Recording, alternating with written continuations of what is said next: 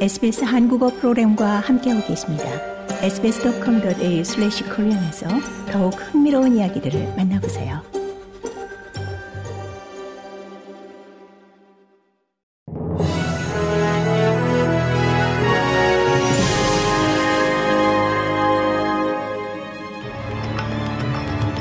(2023년 12월 27일) 수요일 오전에 SBS 한국어 간추린 주요 뉴스입니다. 크리스마스 연휴 기간 빅토리아주와 퀸즐랜드주에서 악천후가 이어지며 9세 소녀를 포함해 최소 6명이 사망하고 3명이 실종됐습니다. 9세 소녀는 어제 브리즈번에서 폭우로 배수로에 빠져 실종된 것으로 추정된 후 경찰의 수색 끝에 결국 시신으로 발견됐습니다. 또 다른 사망자는 보트 전복 사고가 발생한 후 모어턴 베이에서 발견됐고 이 사고로 두 명이 더 숨진 것으로 전해졌습니다. 빅토리아주에서는 한 여성이 이 캠핑 장소에서 발생한 돌발 홍수로 사망했습니다.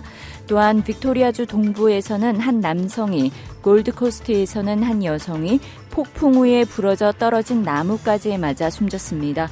호주 기상청은 오늘 저녁까지 악천후가 계속될 수 있다며 안전에 유의할 것을 당부했습니다. 시드니 서부에서 새로 개장한 해변에서 이 대대적 수색 작업 후 한 남성의 시신이 발견됐습니다. 박싱데이 어제 펜리스 비치에서 한 남성이 물속으로 가라앉은 후 다시 수면 위로 떠오르지 않자 긴급 서비스가 출동했습니다. 세 척의 구조 보트와 두 대의 헬기가 동원돼 수색 작전을 펼쳤고 이 30대로 보이는 남성의 시신이 발견됐습니다. 일주일 전 대중에게 개방된 해변은 폐쇄된 상태입니다. 호주의 소매업 대표 단체가 박싱데이 세일이 2024년 1월까지 이어지는 기간에 이 소매업계에 긍정적 신호가 되고 있다며 기대감을 내비쳤습니다. 호주 소매업자 연합은 12월 26일부터 1월 15일 사이 이 전년 대비 매출액이 1.6% 인상할 것으로 예상합니다. 이 경우 해당 기간 매출액은 239억 달러가 될 전망입니다. 호주 소매자 협회의 업계 대표는 이 생활비 압박으로 지난 몇 달 동안 소비 지출 감소를 봐왔지만 이 크리스마스와 그 이후 지출이 지난해 대비 약간 증가할 것으로 보인다고 말했습니다. 박싱데이 세일은 12월 26일부터 약 일주일간 이어지는 최고의 쇼핑 행사입니다. 피로 물든 연휴가 끝난 뒤에도 가자 지구에서는 대규모 공습이 계속됐습니다. 이스라엘군은 전쟁이 수개월 더 걸릴 것이라며 장기전을 시사했습니다. 친이란 세력이 가세하며 이 전선은 가자지구 밖으로도 확대되고 있습니다. 홍해 물류를 마비 위기로 몰아넣은 예멘 후티 반군은 또다시 미사일로 상업용 선박을 공격했다고 밝혔습니다.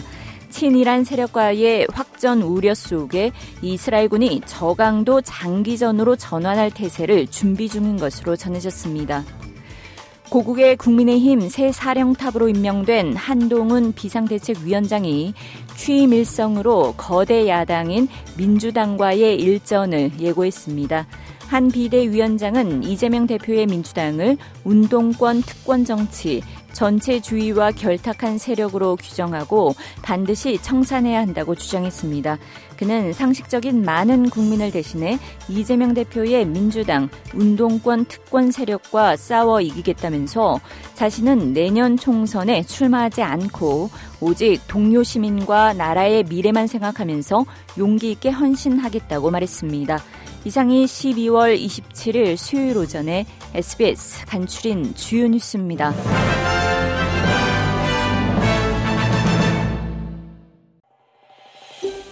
더 많은 이야기가 궁금하신가요? 애플 포드캐스트, 구글 포드캐스트, 스포티파이 또는 여러분의 포드캐스트를 통해 만나보세요.